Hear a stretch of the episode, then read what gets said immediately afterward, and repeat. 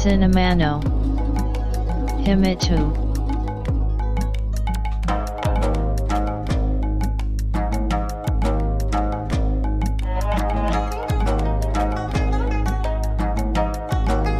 This broadcast is made by Cinema Podcaster Fuji Walker.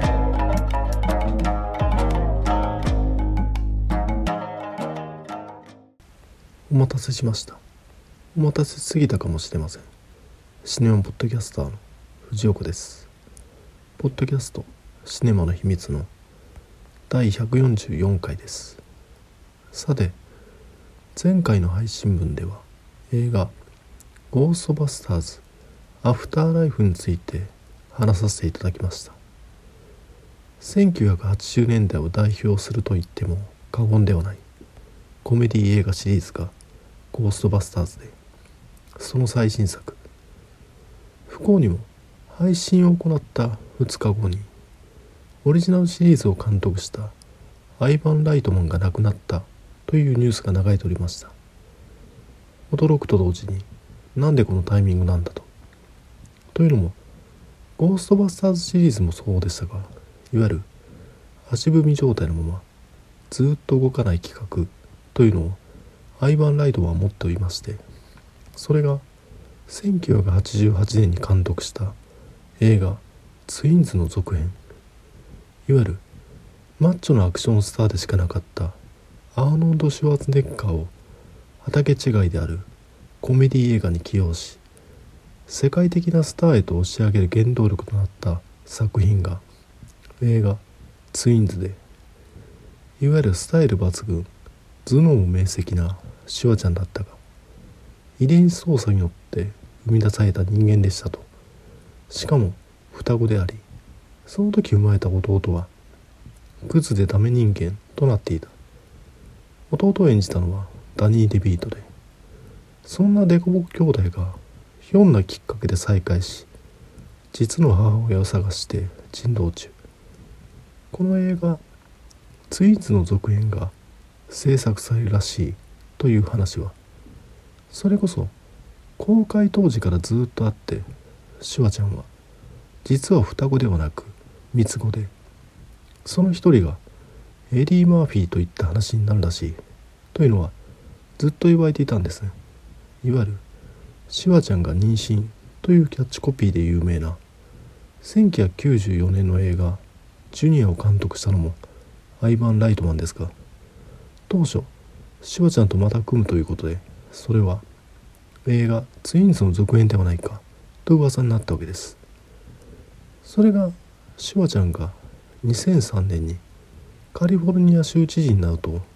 企画が流れたと噂され2011年にようやく知事を辞任すると次回作として常にこの映画「ツインズ」の続編が上がっていたわけですよ。しかしながらこの時のタイミングもまた悪く三つ子を演じるとされたエディ・マーフィーはこの時期は映画界から一旦身を引いていました。また映画「ツインズ」は家族で楽しむ娯楽作品なのでシュワちゃんの知事辞任前後に発覚した20年にわたる不倫行為隠し子騒動がいわゆるファミリームービーの主役としてはふさわしくないとスタジオ側が判断したのか。続編の声は上がるも進展せずに完全沈黙。そうこう言いてるうちに10年の月日が流れ。昨年シュワちゃんは正式に奥さんであるマリア・シュライバーとの離婚が成立。またエディ・マーフィー自体も昨年には映画「星の王子ニューヨークへ行く2」を発表するなどハリウッドのメインストリームへと復帰。アイヴァン・ライトマンもプロデュースですが見事。映画「ゴーストバスターズ・アフターライフ」を成功させたと。これはいよいよ。映画「ツインズ」の続編が動くと思いますよね。そんな矢先アイヴァン・ライトマンの訃報です。いやあんまりですよ。実際のところ1984年の映画ゴーストバスターズから始まってシワちゃんと組んだ映画キンダカートンコップケビン・クライン主演の映画「デーブ」などどれも心に残る良作コメディを80年代から90年代に量産していたのがハイバン・ライトマン。しかしながら2000年代ともなるとヒット作に恵まれず最後の花道といった印象もあったんですがさあシネマの秘密。第144回。始めます。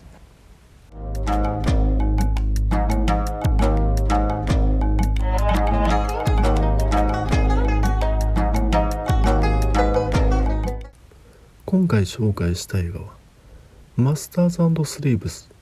支配された家」2018年に制作されたドイツ映画です。このポッドキャストで第3回に取り上げさせていただいた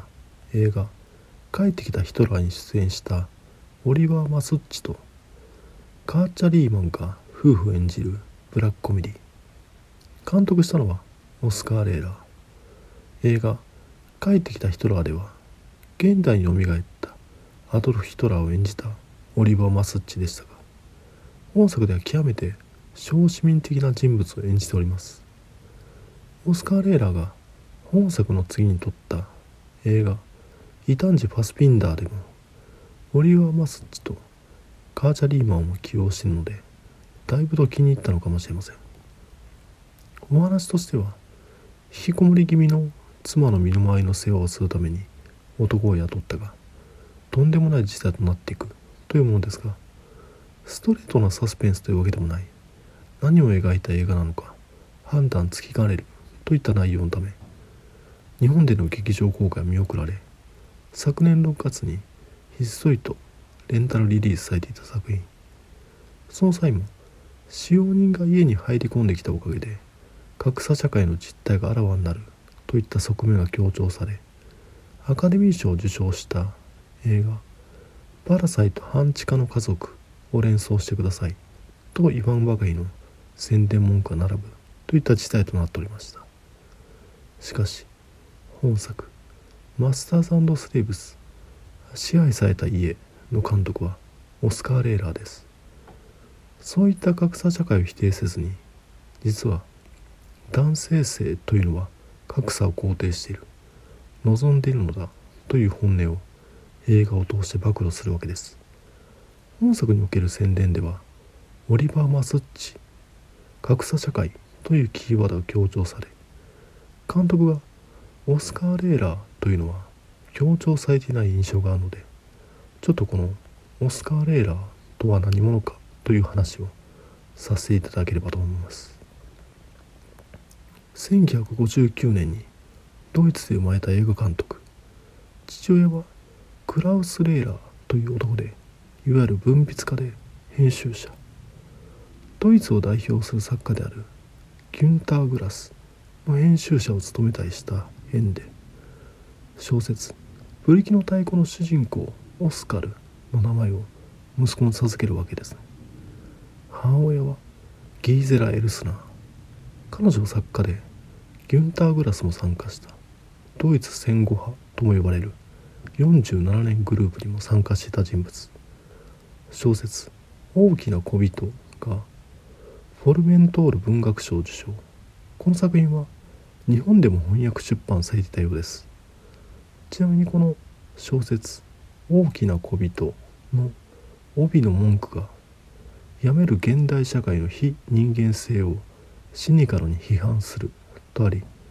オスカー・レーラの作品に通じるものがあるなと感じた次第です。そしてこの母親ギーゼラ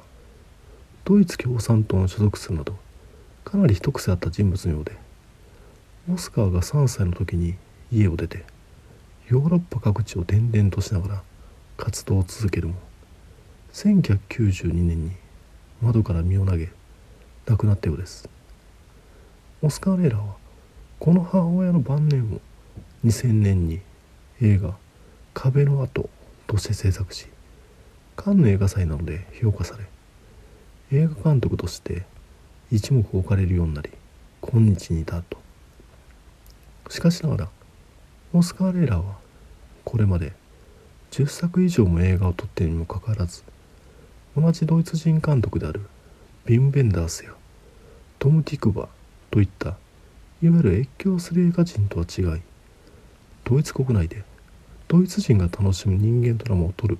といった感じなんでしょうか。日本では映画祭などでの上映を除けば今も見れるのは2004年の映画「アグネスと彼の兄弟」2006年の映画「素粒子」と本作「マスターズスレーブス支配された家」のみとなります。個人的にはこの映画「アグネスと彼の兄弟」と映画「素粒子」は見てよかったと思える作品です。映画「アグネスと彼の兄弟」はとある三兄弟の話長男は政治家で。外での立場は偉いが家では肩身が狭い。次男は図書館で働くか性的な衝動が抑えられない。そして三男であるアグネス。彼は性転換を行い女性となった。そんな3人の人生模様といった感じですが自分に正直に生きた結果愛を失ったりままならない人生をとことなくユーモラスに描いています。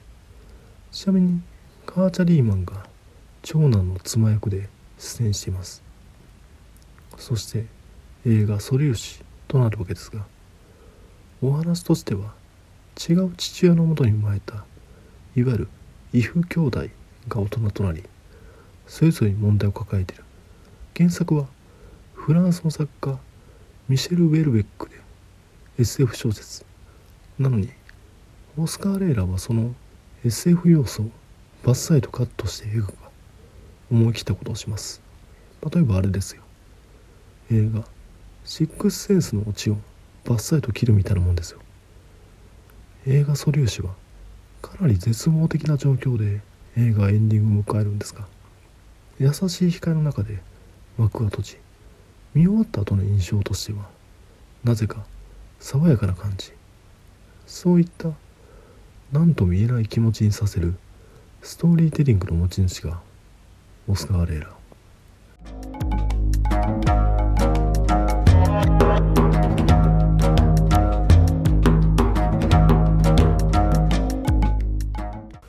そんなオスカー・レーラーの一応の最新作がこの本作「マスターズスレーブス支配された家」そのお話はというと映画情報サイトの映画 .com によるとこんな感じ。造園家のエビ・ミラートッドは整形外科医の夫クラウスと優雅な暮らしを送っていた。ある日クラウスは酔った勢いでネット上に奴隷募集中と記載した求人広告を出してしまう。翌日自宅の前に奴隷の格好をした人々が集まっているのを見て驚いた夫妻は彼らを追い返すがその夜バルトスという男がクラースの前に現れる。さまざまな資格を持つバルトスを雇うことにした夫妻は彼から受ける極上のサービスを楽しむように。しかしバルトスの若い妻ラナ庭にプールを建てるためのブルガリア人たちも加わり夫妻は事態をコントロールできなくなっていく。主人公夫婦のもとに謎めいた男が現れ彼を雇うが報酬はいらないという。つまりは奴隷労働なわけです。そういったものが現代社会では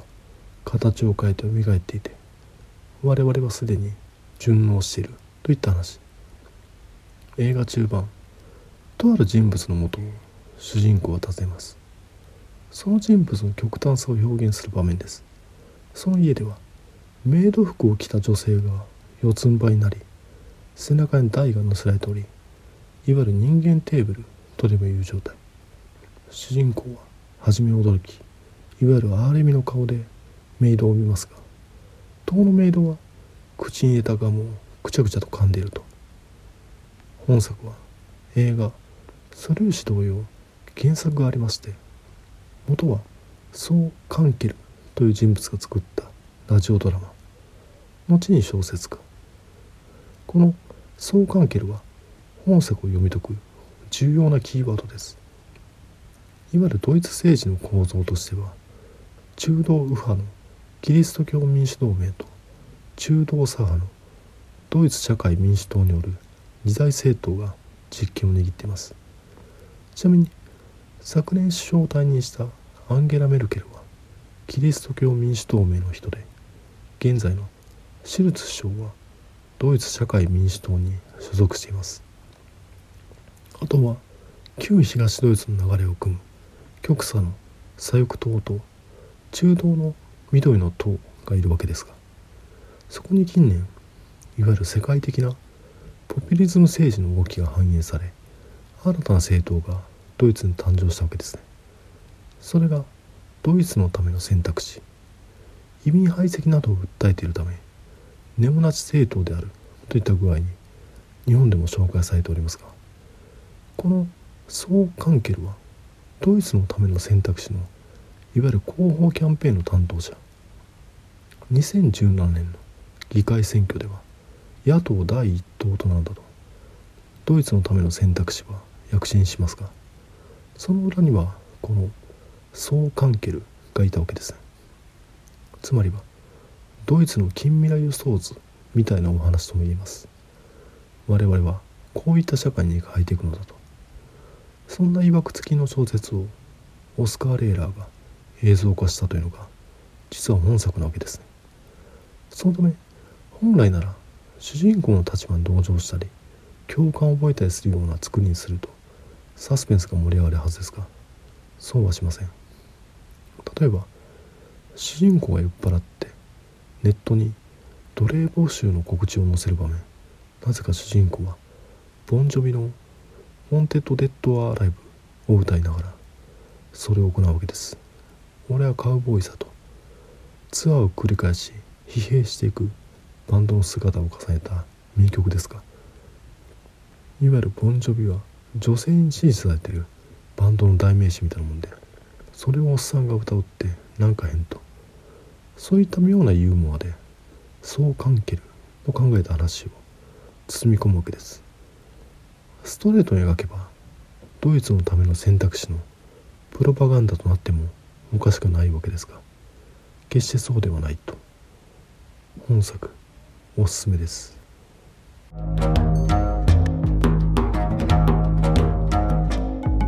Podcast Cinemano he me too. Woki e tag no come so ya. Go e ken. Domata she war. Apple Podcast no. Review. CSAT. Blog no. Commento. Tumblr no. Mail form. Twitter. Account.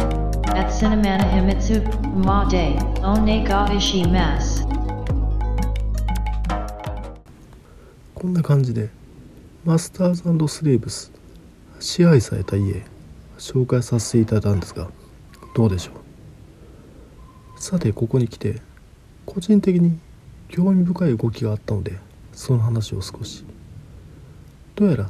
制作会社であるロボットのウェブサイトで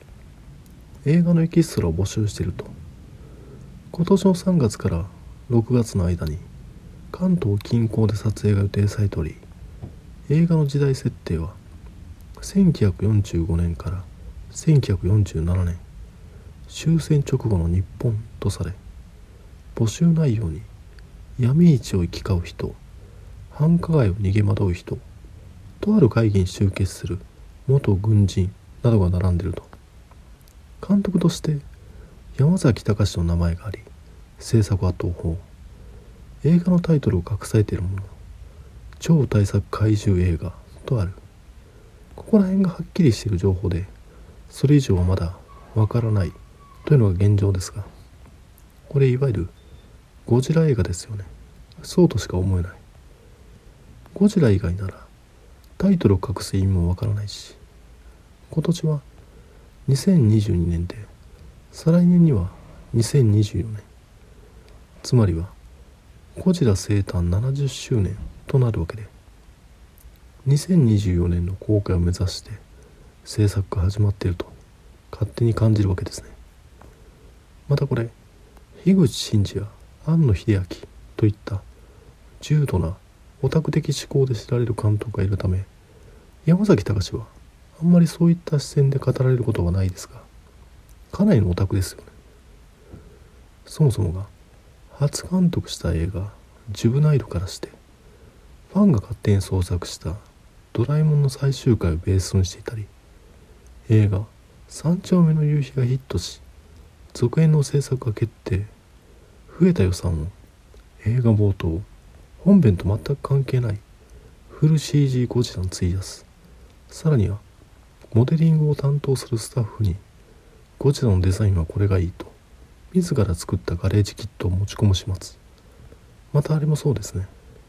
映画「永遠のゼロ」本来ならいわゆる歴史修正主義的なお話ですがゼロ戦の精巧な模型を制作するなどオタク的なディティールを積み重ねるわけです。個人的に山崎隆ではあの話も好きです。昨年行われた東京オリンピック。その開会式閉会式の演出を統括する立場として名前が挙がっていたわけですがいつの間にやら退任していたと。週刊誌レベルの報道ではどうやら山崎隆は実物大のゴジラを出すことに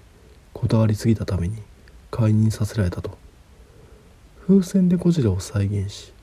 新国立競技場を除くといった演出だったようですがかなりの好感度ですよ。実際のところ2016年に公開された映画「シン・ゴジラ」従来の着ぐるみによる特撮ではなくいわゆるフル CG でゴジラを表現したわけですがなぜかあんまり動かない。透明的な表現が多用されておりましたこれはいわゆる潤沢に予算があるハリウッドだとゴリゴリ動かせるわけですが邦画の限界なのかもと思う一方山崎隆の映画に登場したフル CG のゴジラはゴリゴリ動いていたと。また山崎隆が演出を手掛けた西武園遊園地のゴジラ・ザ・ライドの表現はかなりの評判らしいということを考えるとゴリゴリ動くかどうかはいわゆる監督によるとダラダラと話しておりますがこの超大作怪獣映画にはかなりの期待を寄せているといったところでさあこれで今回の配信は終わりですが第144回が最終回にならないことを願ってます。お聴きいただきありがとうございました。繁栄と長女 Shine wa no hi me too, podcast. Tuki ni sun kite. Kokshu makio b, hi shin. Bat kunan bar wo, mixcloud, ni tag hi shin chu. In to enjoy the next broadcast distribution.